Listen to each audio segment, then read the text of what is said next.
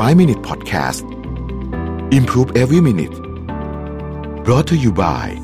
ใหม่เซเลนีโลชั่นและเจลอาบน้ำกลิ่นน้ำหอม ให้ผิวหอมพร้อมบำรุงติดทนทั้งวัน หอมไว้มั่นใจกว่า สวัสดีครับ 5 minutes 99 problems นะครับคำถามวันนี้คือรูปถ่ายยังจำเป็นไหมสำหรับการส่งใบสมัครงานนะครับ เห็นว่าต่างประเทศมีการใช้ blind resume กันเยอะ ถ้าตอบแบบสั้นเลยคือ ส่วนตัวผมคิดว่าไม่จำเป็น และก็ไม่ควรใส่มาด้วย เราเราพยายามเขียนไว้นะในเวลารับสมัครงานว่าแบบ ของอย่างที่มิชชั่นเนี่ยรู้สึกว่า ไม่รู้ว่าบางทีลืมแต่ว่าส่วนใหญ่เราจะเขียนนะว่าไม่ต้องส่งรูปมาเหตุผลที่เขียนแบบนั้นก็เพราะว่า คือเราต้องยอมรับว่าในสังคมและตัวเราเองทุกคนมี bias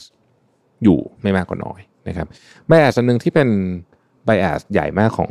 ของโลกและในประเทศไทยด้วยก็คือสิ่งที่เรียกว่า beauty privilege beauty privilege คืออะไร คือ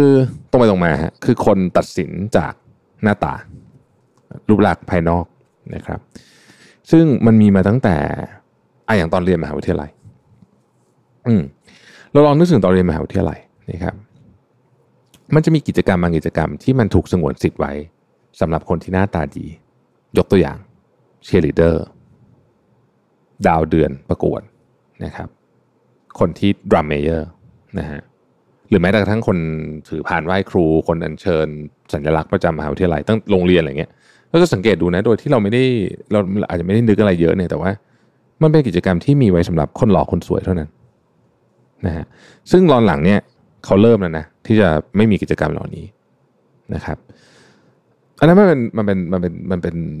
จุดเริ่มต้นนะครับ มันมีกระบวนการที่เขาที่ที่ที่เกิดไอ้ beauty privilege เนี่ยมันมีคนเขียนถึงนะฮะในหนังสือชื่อว่า beauty pace นะครับคนเขียนชื่อว่า Daniel Hammermesh เนี่ยนะฮะเขาบอกว่า why attractive people are more successful มีการทำ research เลยว่า คนที่หน้าตาดีกว่าเนี่ยมีโอกาสที่จะประสบความสำเร็จในชีวิตมากกว่า ในทุกอุตสาหกรรมนะครับ มันเป็นคล้ายๆกับว่าจะ มันจะถูกอยู่ในอยู่ในฝังอยู่ใน DNA ของของเราเลยก็ว่าได้คือมันมันเป็นไบแอสอันใหญ่อันหนึ่งของไม่ถึงกับฝังใน DNA หรอกเป็นไบแอสอันหนึ่งแล้วกันนะครับ เป็นไบแอสที่ที่น่ากลัวนะฮะเป็นเป็นเป็นไบแอสที่น่ากลัวเพราะว่าไอ้ beauty privilege เนี่ยมันทำให้คน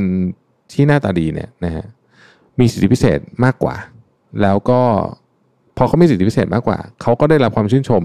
นะ มันเป็นลูปอะพอได้พอได้ความชื่นชมปุ๊บนะฮะก็มี self confidence รู้สึกเฮ้ยมันแต่พอพอไอ้คนมี self confidence มันทำอะไรมันก็มันก็ดูมันก็มันก็ดีใช่ไหมฮะพอมี self confidence มันก็เลยเป็นวงจรที่ทำให้เหมือนกับเป็น reinforcement ที่ที่ดี ที่ทำให้คนนั้นนะยิ่งไปไกลเลยนะฮะยิ่งมั่นใจยิ่งกล้า present ยิ่งกล้า present ยิ่งกล้าพูดพูดบ่อย ก็ยิ่งฝึกซ้อมวนวนวนวนแบบนี้ อีกขั้วหนึ่งของ beauty privilege คือคนที่ ในผมอ่านใน The Matter เนี่ยนะฮะ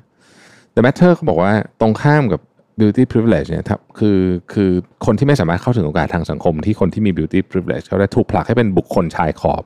อาจจะเป็นศัพท์ที่ดูรุนแรงนึงแต่ว่าในใน Matter เขาเขียนว่าอย่างนี้ซึ่งผมก็ผมก็รู้สึกว่า เออมันไอบุคคลชายขอบเนี่ย จะไม่ได้รับความสนใจ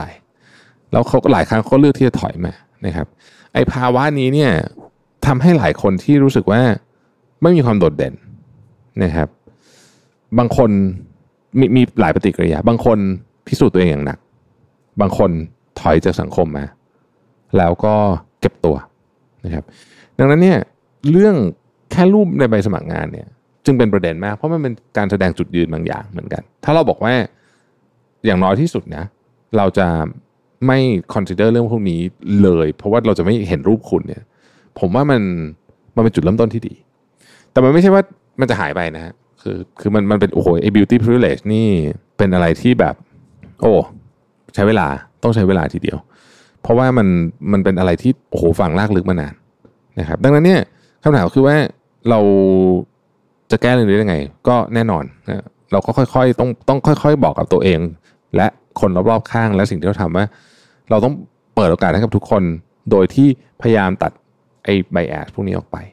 นะครับ แล้วก็ กระบวนการหรือว่าแมคานิกประเภทนี้ไม่ต้องส่งรูปมาตอนสมัครงาน ก็เป็นวิธีการอันหนึ่งที่จะช่วยช่วยช่วยกันนะครับ